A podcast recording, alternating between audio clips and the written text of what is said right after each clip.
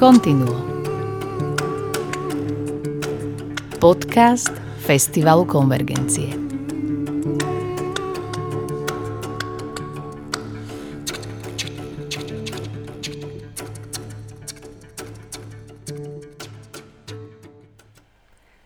Vítame vás pri počúvaní ďalšieho vydania podcastu Continuo. Dnes si vypočujete rozhovor Jozefa Luptáka s fyzioterapeutom Zoltánom Síkorom o tom, prečo sa konvergencie od leta 2021 venujú v rámci vzdelávania budúcich profesionálnych hudobníkov a hudobníčok nielen obľúbeným masterclass so svetovými osobnostiami komornej hudby, ale aj práci s vlastnou trémou. Tréma je téma, ktorej sa v rámci štúdia hudby venuje len minimálna pozornosť. Napriek tomu obrovský záujem študentov a širšieho publika ukazuje, že sa s ňou musí vyrovnávať každý vystupujúci umelec či umelkyňa. Kedy ste naposledy cítili trému vy? Spomente si. Poďte sa vám dlane, červenejú líca, trasú sa vám nohy a teraz si predstavte, že na vás svieti reflektor a upierajú sa na vás oči plnej sály publika a musíte podať perfektný výkon. Tieto slová vám asi pokoj nepriniesli. Čo sa s tým dá robiť?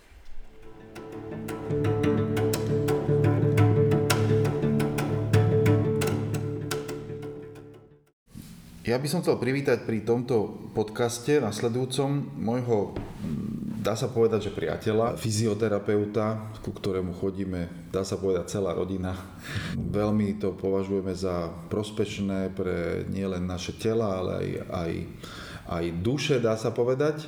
Z toho hľadiska, že máme pocit, že to je prepojené a tým fyzioterapeutom je e, Zoltán Sikora. Ahoj Zoli. Ahoj, ďakujem pekne, je to pre mňa česť. Som veľmi rád, že si prijal toto pozvanie do nášho podcastu.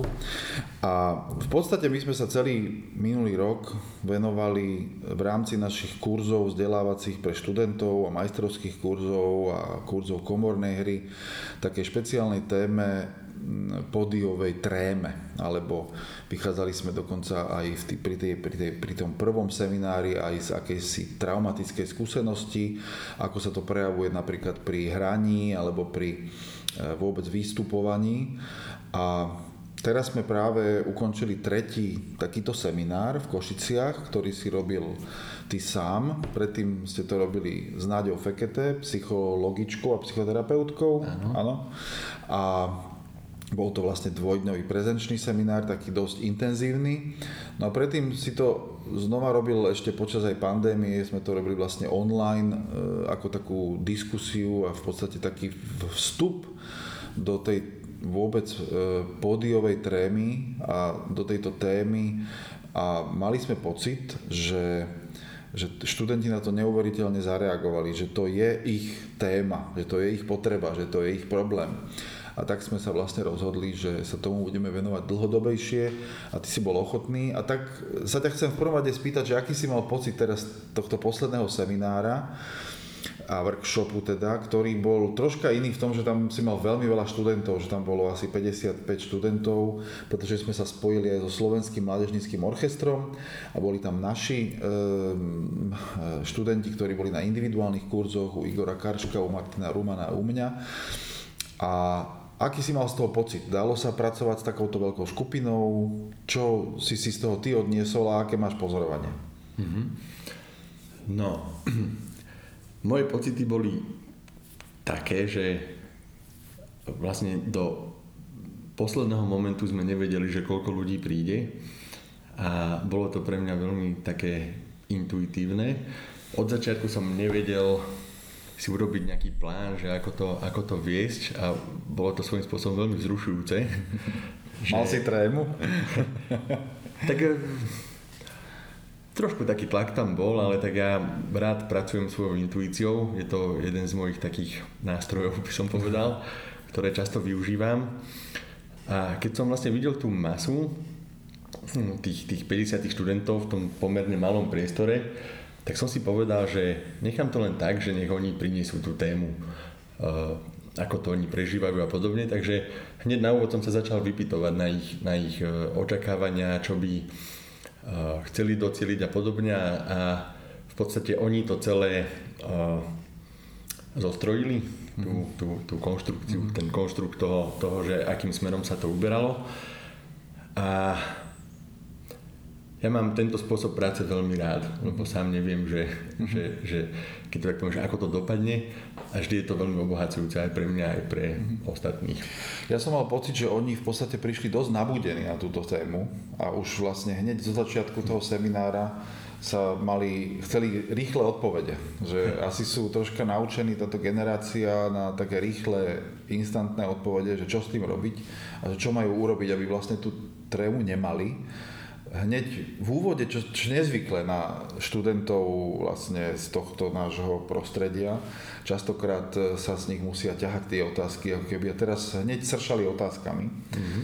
A to ma prekvapilo a to znamená pre mňa, že to je ich téma, že to je ich aktuálna téma. A zároveň ty si to viedol veľmi tak zaujímavo v tom zmysle, že ty si na tie ich otázky nedával okamžité odpovede, ale skôr si ich viedol k tomu, aby ich e, aj cez e, rôzne veci, ktoré si robil, aj o ktorých si hovoril, skôr ich hľadali. A že v podstate celý ten seminár zostal v takom e, móde, že nie všetky otázky dostali zodpovedané, ale skôr mali viac otázok možno, že na ktorý by mali rozmýšľať aj oni. Že ako si to vnímal ty, že ten vývoj počas toho seminára, kde najskôr teda oni sa pýtali, pýtali, ty si niečo nastolil, nejakú tému, hovoril si aj o E, nejakom ľadovci potrieb človeka, hovoril si aj o prístupe e, vlastne voči sebe, voči druhým, voči vlastne komunikácii a zároveň si potom robil zážitkový ako keby nejaký proces s nimi. Áno. No, ja som fyzioterapeut, takže hlavným uh, médium, ktorým pracujem, je telo človeka a popri tom, tento ľadovec, o ktorom hovoríš, to je koncept e, Virginie Satyrovej e, a jej systemického prístupu. A e, v podstate princíp je, že my niečo vnútorne prežívame nejakým spôsobom a celý ten dopad toho prežívania sa odohrá v tele. A s tými otázkami tých študentov, to je, to je, vnímam to tak, že ja nie som ten, kto má radiť alebo má odpovedať, ale skôr som ten, ktorý má podporiť toho človeka, aby v sebe našiel tú správnu odpoveď, ktorá je na neho eh, alebo pre neho tá najideálnejšia. Že väčšina ľudí naozaj to, ak si sa pýtal, že ako vnímam dnešných ľudí, tak asi je pravda, že väčšina chce mať eh, nejakú odpoveď a chce sa podľa nej riadiť. A čo si všímam, že aj väčšina mojich klientov nie sú zvyknutí vnímať seba, vnímať svoje tela alebo vnímať to, čo im nejaká intuícia alebo šistý zmysel hovorí. Ak, ak si to aj navnímajú, tak to veľmi často ignorujú, teda riadia sa podľa nejakých iných presvedčení a, a potom to vedie k tomu, že nie sú úplne spokojní. Uh-huh. A veľmi zaujímavá vec, ktorú ty hovoríš aj častokrát e, vo, vo, vo všeobecnosti, vo fyzioterapii a mám pocit, že to súvisí aj s trémou a podiel trémov je, že, že svalstvo si pamätá dlhšie ako my sami. Ako keby tie skúsenosti alebo traumatické skúsenosti, alebo akékoľvek asi skúsenosti. Áno, akékoľvek. A, no, asi akékoľvek. A, a toto je veľmi dôležitá informácia podľa mňa aj pre nás hudobníkov a zrejme aj pre, študent, a, pre študentov takisto samozrejme, že keď si vytvoria nejaké negatívne skúsenosti na tom pódiu s trémou, tak v podstate asi to telo môže už predikovať, čo môže prísť na tom pódiu mm-hmm. a, a oni sa vlastne boja toho samotného strachu alebo tej samotnej trémy že e, ako sa tomuto treba zdá predchádzať, alebo ako sa s týmto dá pracovať ako z tvojho pohľadu ako fyzioterapeuta, ktorý ale aj sa venuje treba z aj, aj psychoterapii Virginie Satyrovej napríklad. No, ja mám takú peknú metaforu o tom, ako telo uchováva informácie.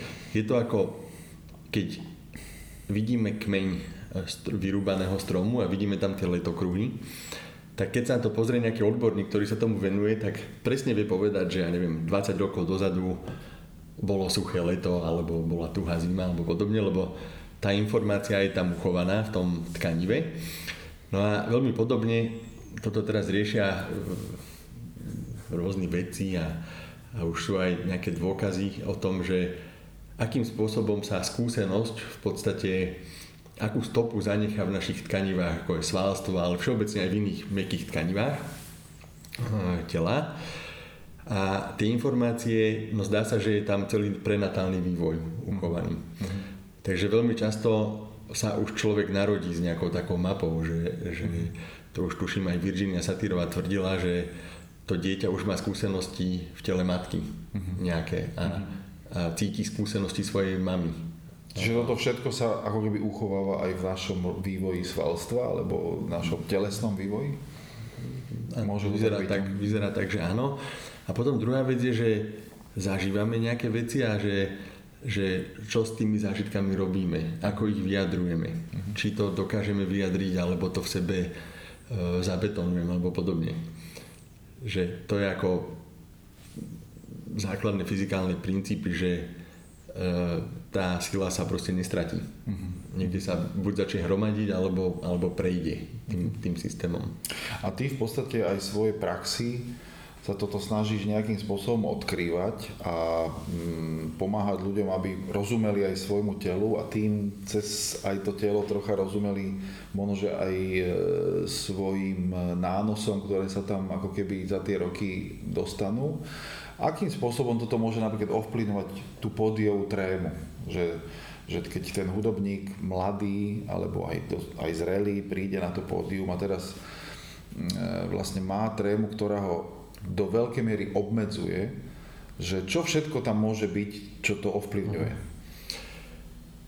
No v tom ľadovci toho prežívania človeka sú dva také šuflíky. Jeden je, uh, to sú významy, ktoré si o sebe robíme na základe nejakých uh, vnemov uh, alebo na základe nejakých skúseností predošlých a, a druhý, druhý ten šuflík sú naše očakávania, ktoré si na seba kladieme, že čo ja očakávam od seba, čo druhí očakávajú odo mňa a podobne. A e, kombinácia týchto dvoch šuflíkov, toho hľadovca, spôsobuje veľmi často tlak, ktorý potom ten muzikant nazýva, že je to tréma. A v podstate aj tá tréma vzniká na základe nejakých, nejakých predošlých skúseností, že, že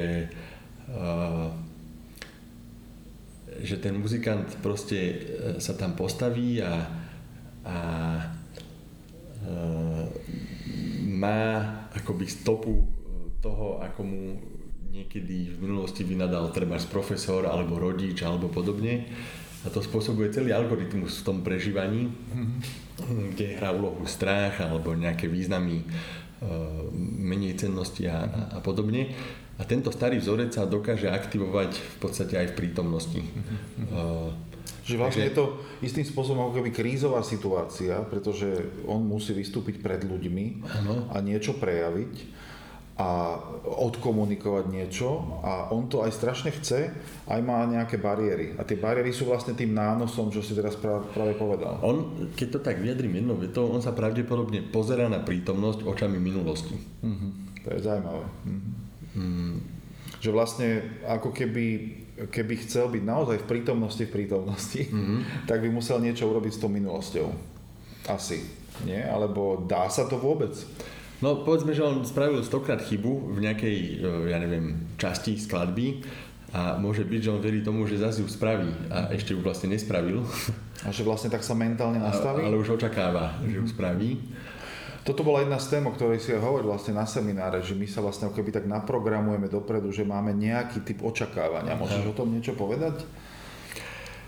Uh, no, kým žijeme, tak stále očakávame. Že sú ľudia, ktorí hovoria, že uh, ja neočakávam, alebo, alebo často nám aj radia, že, že neočakávaj, to je to najlepšie, čo môžeš spraviť. Podľa satírovej neočakávať sa nedá, že keď mi niekto povie, že on neočakáva, tak sa ho pýtam, že čo očakávate, keď neočakávate. a, a, a už, už mu tam prídu nejaké, nejaké veci alebo nejaké informácie. No a očakávania môžu byť buď naplnené alebo nenaplnené. Tie, tie naplnené Mm, tie neriešime, lebo sa naplnili, takže nie je to nejakým spôsobom ohrozujúce, nejako nás to e, v podstate sme s tým v pohode, ale to neočakávané, e, teda nenaplnené očakávanie zistíme až v momente, keď sa nenaplní. Mm-hmm. Takže napríklad, keby e, ty si ma teraz udrel, tak ja by som zistil, že som očakával, že sa tu môžem s tebou cítiť bezpečne. uh, jaké, ak, áno, chápem. Ako sa dá uh, tréme predchádzať, alebo dá sa s ňou pracovať, či už z fyzického alebo fyziologického hľadiska, alebo teda toho mentálneho. Vlastne čo si ty hovoril tým študentom? No tie spôsoby sú rôzne a každý by si mal nájsť ten spô- svoj spôsob, že ktorý je pre ňoho ten najideálnejší. Tak e, sú ľudia, ktorí e, napríklad pred e, koncertom robia fyzické nejaké cvičenia, nejaké stretchingy. Mm-hmm. E, v podstate tá reakcia tela je ako reakcia na ohrozenie v prírode. Mm-hmm. Takže buď reagujeme zamrznutím, Čiže to je veľmi, ako naozaj to ide do našej histórie až takej nejakej antropologickej v podstate. No, ako keby. V podstate áno, lebo, lebo uh, my reagujeme nejakým spôsobom na stres. Uh-huh. A ten mozog už nerozlíši, že či ťa naháňa medveď alebo či máš trému na podiv. Čiže v podstate istým spôsobom my to si to niekedy nevieme vysvetliť úplne presne, prečo sa to deje. Môžu to byť spôsob výchovy rodičov, spôsob výchovy toho pedagóga, ktorý ti vlastne nedáva veľkú seba dôveru, ale ťa mm-hmm. skôr akože vedie nejakému perfekcionalizmu, ktorý ale sa nedá dosiahnuť a pritom e, ti uniká tá podstata tej komunikácie hudobnej. Mm-hmm. Ale zároveň to môže byť ešte niečo genetické, ako keby za stáročia skryté už vôbec v našom, v našom ľudskom rode, ako keby. Tak áno, tie reakcie na stres sú v nás zakodované a e, ale ja by som povedal, že je to o dopade. Mm-hmm. Že, že každá situácia má na naše prežívanie nejaký dopad mm-hmm. a často chcú ľudia meniť situácie, ale to nie je... Akoby nemáme to tak úplne v moci, keď to tak poviem, mm-hmm. ale to, čo vieme meniť a vieme uchopiť za určitých okolností je práve dopad tej mm-hmm. situácie na nás. Mm-hmm. Takže aj tá tréma má nejaký dopad a my s tým dopadom vieme pracovať. Vieme pracovať. Uh-huh. No a tam vlastne sú nejaké praktické, teda okrem napríklad teda ten stretching alebo nejaké, nejaké praktické cvičenie, ktoré vlastne čo má za úlohu? Má za úlohu v podstate čo okysličiť krv alebo rozprúdiť krv alebo okysličiť mozog alebo... E, tak ako ideálne ideálne je v podstate, keď Eh, ako, aby to telo sa nedostalo do tej stresovej, do toho stresového nastavenia, to by bol taký ideál, ale keď už sa tam... No to sa častokrát nedá, lebo ty, ty máš to očakávanie, ako sme hovorili, mm-hmm. a teraz začnú tie prejavy tela, dajme tomu, že máš nejakú väčšiu akciu alebo väčší koncert, kde hráš pred 500 alebo 1000 mm-hmm. ľuďmi a teraz čo s tým? Tak sú rôzne cvičenia, napríklad e, dá sa veľa pracovať s dýchom. Mm-hmm. To je taká, dých je taká prvá, taký prvý mechanizmus, ktorý reaguje na každú emóciu, ale aj na myšlienku a podobne. A to je tiež taká, v podstate, čo som ja zistil, je to asi unikátne tiež, lebo niekomu pomôže predlžený výdych mm-hmm. a niekomu zase pomôže E, trošku predlžený nádych a skrátený výdych, ako také, uh, také len, len... Že nie je úplne jedna ako keby štruktúra alebo jeden spôsob, ktorý môže každému pomôcť. Musí to človek skúmať na sebe. Áno, podľa mojich skúseností je to o tom pátraní práve. Uh-huh. Ja som to, tak teraz mi to niekto priniesol takú, takú tému, že že, že maturity a že tam e, sa bavili tí študenti, že kto ako prežíva ten stres. No a niekto mal dopad na žalúdok, niekto cítil dopad na lítkach, niekto cítil dopad na pleciach. A vyzerá to, že to bol ten istý typ stresu. Mm-hmm. Uh-huh. A ty si mal nejaké priame reakcie po seminári treba so študentami, že prišli za tebou sa nejak individuálne ťa niečo pýtať? Alebo len to bolo vlastne, ja si to už nie celkom spomínam, viem, že tam bolo veľa otázok uh-huh. celkovo, verejne, ale že či aj niekto individuálne sa ešte nejaký konkrétny problém išiel s tebou konzultovať? Myslím, že dvaja, traja sa zastavili. Uh-huh. Uh, a a pýtali sa na nejaké konkrétne. Mm-hmm. Čiže mal ten záujem bol aj taký akože hĺbší. že, že nie len tak akože na tom povrchu, ale že vlastne naozaj ich to zaujíma. Áno, niektorí aj vyjadrili uh, takú, takú, takú, taký plán do budúcna, že, že by chceli aj individuálne uh-huh. sa na to pozrieť, uh-huh. že čo tak vnútorne prežívajú a čo sa s tým dá spraviť. Uh-huh. Uh, ešte mám potrebu hovoriť o tom, že, že e, teraz si tak spomínam, že my sme vlastne na tom seminári pracovali s telom. Uh-huh. Robil som tam tú techniku sochania podľa Virginie Satyrovej, že... To troška to približ, lebo vlastne možno, že niektorí posluchači nevedia, že čo to znamená. Ak no, môžeš. Je to taká, uh, taký nástroj Virginie Satyrovej, že ona v podstate používala tzv. ľudské sochy uh-huh. na vyjadrenie alebo na získanie informácií o tom, že čo ten jedinec e, prežíva. Takže v tomto prípade sme mali slečnu, ktorá e, vybrala e, spomedzi tých ľudí, ktorí tam boli, jedného, ktorý symbolizoval akoby ju, teda dostal sa do role jej, seba samej. Seba samej mm-hmm. a potom vybrala niekoho, kto symbolizoval tú trému a jej úlohou bolo postaviť tie sochy tak, také sú, soš, sú sošie, uh-huh. tak, aby nonverbálne vyjadrila uh, ten vzťah uh-huh. jej samotnej k tej tréme. Uh-huh.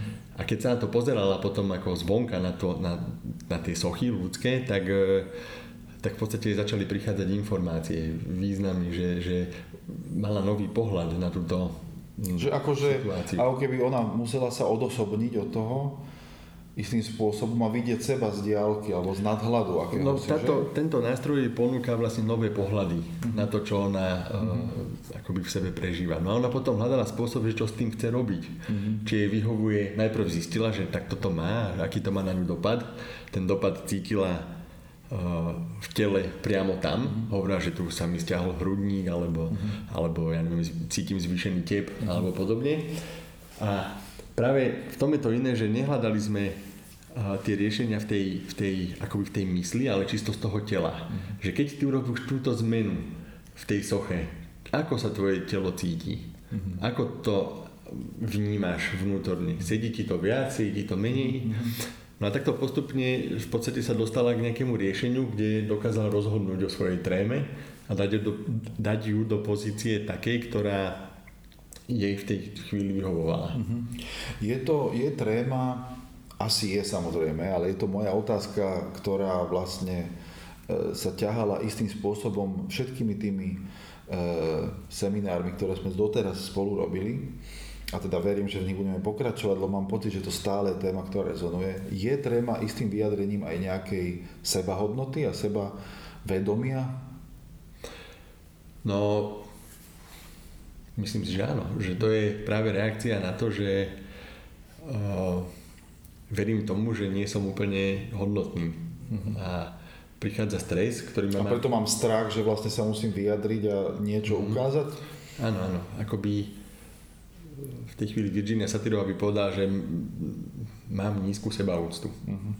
Čiže v podstate okrem toho, že tí študenti a, a my hudobníci, interpreti, by sme mali samozrejme zdokonalovať svoje schopnosti hrania, tak z takého nejakého holistického alebo celkového pohľadu na toho študenta v podstate chýba istý typ e, mm, akéhosi dokonalovania sa alebo vlastné v pohľade sa, na seba samého. Mm-hmm. Že ako keby tá, táto časť vlastne v rámci toho vzdelávania mm-hmm. nášho hudobného, že by tam sa celkom hodila. Že vlastne ako by sa to dalo nejakým spôsobom doplniť, že že, že nejaké rozvíjanie vlastnej hodnoty alebo rozvíjanie vlastného vedomia?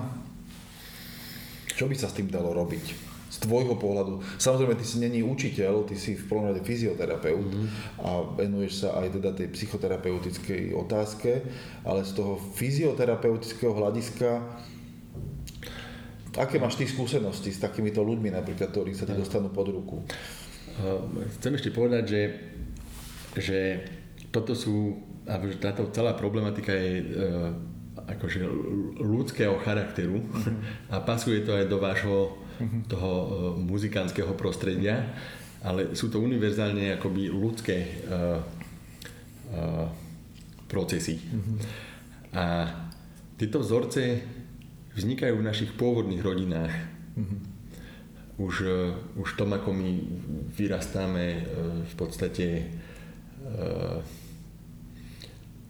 akým spôsobom naši rodičia k nám pristupujú, lebo to je tak, že človek je od narodenia závislý na svojich rodičoch a potom sa postupne rozvíja a od určitého okamihu už má preberať zodpovednosť za seba a už má ísť akoby už má vidieť, že on sa o seba dokáže postarať a, a, a že je sebestačný a to sa tak nejak nedieje. Takže jednoznačne tá zmena by mala byť uh, už uh, v, tých, v, tých, vlastne v tom rodinnom prostredí. Mm. Alebo... No ale keď tam to vlastne nie je ideálne, treba, čo vieme, že vlastne veľa týchto prostredí je veľmi dobrých a to vlastne vidíme aj na samotných študentoch a na ich vývoji počas toho, ako študujú, ale častokrát to je samozrejme aj majú obmedzenia z tohto prostredia a je to, sú ako keby pred, tá predispozícia je, že majú ako keby ťažšiu cestu sa cez to dostať, tak e, vlastne ten rozvoj mentálny potom je v podstate náročnejší pre nich. Aj, aj psychický, aj, a častokrát aj fyzicky má fyzické prejavy v podstate. Mm-hmm. Však to ty ako fyzioterapeut určite zažívaš aj v, pri svojich klientoch. A my máme ale fantastický nástroj, akým spôsobom by sme to mohli e, tomu pomáhať. Čo si ty o tom myslíš? Ja viem, že ty, my sme sa vlastne zoznámili aj tak, že, že alebo tak sme sa spriatelili, že ja viem, že ty máš rád hudbu a že vlastne hudba k tebe rozpráva, či už taká alebo taká, e, štýl nebudem tu nariešiť teraz, ale, ale v zásade my ako keby hudobníci veríme, že hudba má aj liečivé nejaké e, nejaké schopnosti a že je to taký paradox, že my ako hudobníci v podstate nevyužívame tú podstatu tej hudby na to, aby sme aj túto časť psyché našej duše a našeho mentálneho sveta istým spôsobom dovolili si tak nejak preliečovať. Hmm. Máš pocit, že teda tá hudba môže v tomto istým spôsobom aj pomôcť, keď ju vnímaš ty ako zo svojho pohľadu takého e, príjimateľa hudby, ktorý ju má rád? Tak ja si myslím, že jednoznačne. Tak lebo je aj akože muzikoterapia v podstate áno, odbor, áno. samozrejme. Hej. tak uh, sa usmievam, lebo hneď mi napadlo, že aká, aký dopad má na mňa eh, hudba v obchodoch. tak to je v obchodných domoch. Úplne iná otázka, iný účel vlastne. Hej. Ale tak ja to vnímam tak, že, že hudba je svojím spôsobom diagnostický nástroj. Mm-hmm. Aj, vieš, že pre mňa, ja ako fyzioterapeut uh, vnímam telo ako diagnostický nejaký nástroj, že príde ku mne človek, vidím, že nejakým spôsobom prišiel a nejakým spôsobom si sadol, nejakým spôsobom odchádza a, a, a ja viem zhruba, že, že ako ten jeho systém funguje, len na základe tohto pozorovania. Napríklad Virginia Satyrová hovorí, že diagnostický nástroj je spôsob, ktorým používame slova, ako, ako komunikujeme a ako sa pri tom tvárime ešte, že, že k tomu telu pridala aj tie, aj tie slova. Mm, a, a pre vás muzikantov môže byť ten nástroj to, že akým spôsobom ten človek akoby hrá, že ako sa vyjadruje. No a to vnímam tak, že, že vieme sa hýbať akoby tak nazvem, že kontextovo, že mm-hmm. niekto nám povie, že takto to musíš robiť, hej, že ta, takúto nejakú techniku môže, musíš uh, uh, používať aj pri tom pohybe, že kopec terapeutov vedí svojich klientov napríklad, že ako sa musia hýbať, aby, aby nejaký klb bol centrovaný alebo podobne. Ale pre mňa to nie je akoby to vnútorné vyjadrenie, autentické vyjadrenie toho, čo ten človek prežíva alebo v akom tom stave je v tej chvíli. A myslím si, že hudba toto nesie tú informáciu veľmi intenzívne, že keď niekto vyjadrí tú emóciu alebo vyjadrí seba, tak to bude úplne nejak znieť, ako keď dodrží nejakú techniku, ale akoby je odpojený od seba. Presne toto som vlastne akože, ako keby nie, že som mieril k tomu, ale mal som pocit, že toto zaznelo veľakrát aj na, tých, na našich kurzoch, nielen individuálnych, ale aj tých spoločných, napríklad sme robili kurzy s Idou Kelarovou, lebo vlastne spev jeden z našich prirodzených nástrojov, ako vyjadriť mm. sa hudobne. A Ida teda Kelarová, ktorú mnohí určite poznajú, spevačka rómskeho pôvodu, e, robí kurzy, ktoré sa volajú Každý umí spívať.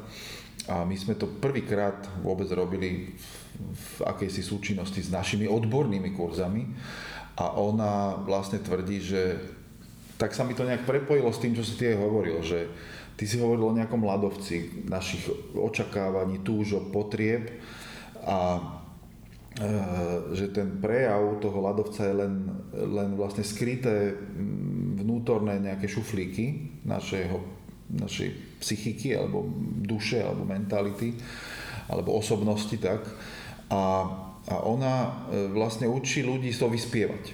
Mm-hmm. A že v podstate sa cez ten spev, ty si tam na chvíľku aj nazrel, že vlastne ako to tam prebieha na tých kurzoch a ja som si to aj zažil e, na niekoľko hodín, že som tam prišiel si zaspievať spolu s nimi, napriek tomu, že idú poznám dlhé roky, tak e, ten pocit je, že naozaj ten spev je, je nielen hudba, ale je nejaké fyzično. Mm-hmm. A že vlastne to spolu sa nejak spája a ty naozaj sa vyspievaš ako keby a dostaneš sa do tých hlbších rovín a preto potom ľudia sa tam otvárajú a buď sa lepšie smejú, hlbšie, alebo hlbšie plačú a dajú zo seba von či už traumu alebo radosť.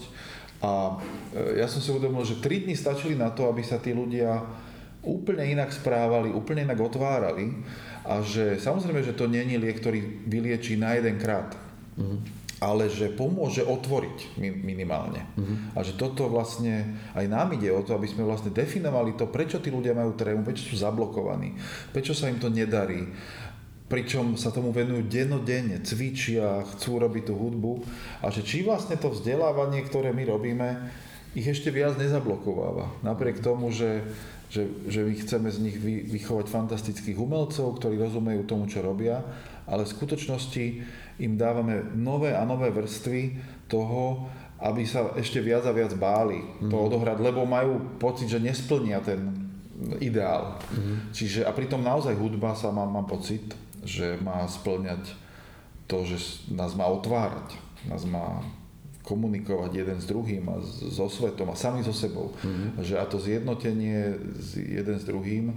Tak e, toto sa mi veľmi páčilo, že čo si povedal, že, že vlastne to je to, čo my ako keby sledujeme. Že mal si pocit, že tam počas toho seminára, keď sme ho mali aj v tých Košiciach, že tí ľudia sa tak troška otvorili a že máš pocit, že sa tak zjednotili, akože nastalo také nejaké otvorenie sa a zjednocovanie. Myslíš na tom mojom seminári? A na tom tvojom seminári, no. Áno, myslím, že áno. Že... No ja som mal ten pocit, ale ty, ako, ja tiež, čo, si ja to, čo si to viedol, tak som chcel vedieť, že ty si ty mal tento pocit. Mal, určite som ho mal. Uh, no, a vnímam to tak, že tá tréma je pre nich asi naozaj možno aj tabuizovaná, ja neviem, nevidím do zákulisia.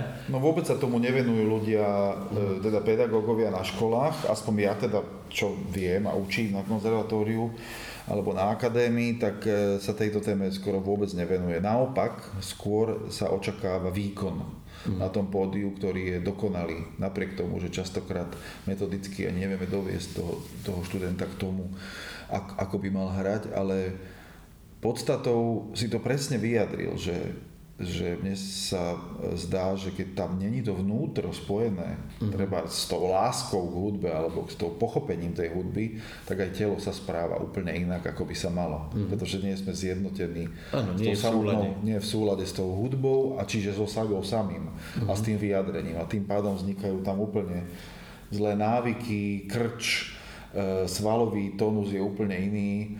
Mám pocit, že to je ako pri tenise alebo pri športe, keď človek naozaj ovláda mm-hmm. ten šport a miluje ho, tak potom aj to telo sa správa úplne inak. Ano. A pri hudbe to je asi takisto, ako to teda mm-hmm. ty vnímaš v tomto zmysle, že si to vlastne aj povedal, ale že ako to teda vnímaš, že čo sa s tým dá robiť z hľadiska treba z naše, našich ďalších seminárov. Či máš nejakú predstavu o tom?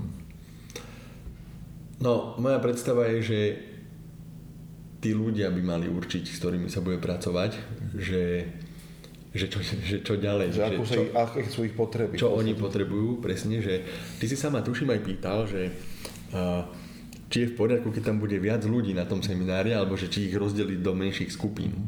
Ja si myslím, že keby boli rozdelení do menších skupín, tak budú dva diametrálne odlišné uh, výstupy. výstupy z toho, alebo celkovo, lebo, lebo naozaj tí ľudia to tam celé uh, že, že ja ako ten terapeut naozaj spájam to, čo tí ľudia prinášajú. Uh, no a každý prináša, aj keď téma môže byť navonok rovnaká, tak to práve ten dopad bude iný. No dobre, no tak e, je ešte niečo, čo by si chcel vlastne v tejto téme nejak doplniť, čo máš pocit, že sme ešte nepovedali z hľadiska, e, samozrejme nemôžeme ísť úplne do hĺbky, lebo je to len krátky podcast, ale že hľadiska trémy alebo práce s ňou, že máš ešte niečo v mysli, čo by si rád povedal? Ja som tak všeobecne veľmi pozitívne nastavený, tak uh, mám nádej, že s trémou sa dá pracovať a, a že, že každý z nás dokáže byť v rovnováhe, aj keď, uh, aj keď robí veci, ktoré uh, za že bežne ho dostávajú potlak a podobne. Mm-hmm. Takže aj, aj napriek tomu, že má skúsenosť, že toto je, môže byť nepríjemné, tak, tak dá sa to zvládnuť úplne radostne mm-hmm. za určitých okolností a, a ten zážitok, v ktorom bežne to máme, že prežívame, že potrebujem prežiť, tak zrazu si ho môžem užiť. Mm-hmm. Mne sa strašne páčilo, keď ja som kedysi sa rozprával napríklad s Naďou Fekete o mojej tréme a prežívaní trémy, tak vlastne ona mi povedala, že v podstate jedna z vecí, ako sa na to pozerať, je, že uh, urobiť sám sebe dobre, že sám pre seba si zahrať, že tých ľudí len prizvať k tomu a nejak uh, uh, ako keby pozvať ich k tomu, že hrám a ja si v prvom rade robím sám sebe dobre čo môže znieť tak egoisticky, ale v zásade to je v podstate, keď e, ja sa cítim dobre, tak aj druhí sa asi budú so mnou mhm. cítiť dobre. A druhá vec, že toto mne veľmi pomohlo napríklad, a druhá vec, čo mne pomohla pri tom pohľade na tú trému je, že môj pedagóg, e, bývalý a priateľ Robert Cohen e, mi to tak obrazne ukazoval, že ty vlastne ich musíš pozvať na tom koncerte k sebe domov, ako keby do svojej obývačky. Mm-hmm. A že predstav si, že ty im hráš u seba doma, že to není nejaká Carnegie Hall alebo ja neviem, Slovenská filharmonia, ale že ty im hráš u seba doma a že ich prizývaš k tomu, aby, aby boli súčasťou toho. Tak aj z tohto všetko, čo sme sa rozprávali a môžeš treba to ty aj nejakým spôsobom uzavrieť, ak ťa napadne, že mi vychádza to, že tá tréma tu samozrejme bude a, a je tu s nami tá pódiová tréma, ale podstata toho je ako keby nepracovať len na zdokonalovaní mojho, mojej interpretácie, mojho hrania, čo je samozrejme dôležité a štúdia hudby, to sú dve dôležité veci, hmm. ale zároveň pracovať aj na akejsi dozrievaní a, a, a raste vlastnej, vlastnej osobnosti. Čiže tá investícia keby do vlastnej osobnosti sa určite prejaví aj na tom pódiu. Mm-hmm. A asi, asi to je to, čo si asi ty chcel aj istým spôsobom povedať. Nie? No, no, myslím, že veľmi pekne si to vyjadril. tak sa mi, mal som potrebu to nejak zhrnúť sám pre seba a verím, že aj pre poslucháčov. A e, tak ja ti v prvom rade ďakujem za to, že si e, robil aj tieto semináre. Verím, že v tom budeme pokračovať, lebo mňa to fascinuje, že že je to téma, o ktorej sa vôbec nehovorí, ale pritom každý s ňou zápasy mm-hmm. z tých študentov. Možno to berú ako takú normu. Áno, je to norma, ale zároveň e, nikto s nimi o tom nerozpráva, ako s tou trémou pracovať a kde to pramení a odkiaľ to ide. A už len to, že sme to otvorili spolu s tebou, tak mám pocit, že to prináša akési aj výsledky. Nám to odreagovali mnohí študenti, že im to veľmi akože sa nielen, že páčilo, ale že majú pocit, že im to pomohlo. Mm-hmm. A to sme len na začiatku, stále to vnímam tak. No a verím, že v tom budeme pokračovať a teda ti ďakujem za tento krátky rozhovor a a prajem ti všetko najlepšie aj v tvojej fyzioterapeutickej praxi. Ďakujem veľmi pekne a ďakujem aj za pozitívnu spätnú väzbu. tak všetko dobre, toto bol Zoli Sikora, alebo magister Zoltán Sikora, a fyzioterapeut a my vám prajeme všetko dobre aj vo vašej tréme.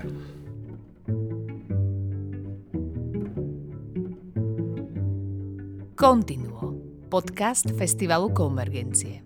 Z verejných zdrojov podporil Fond na podporu umenia.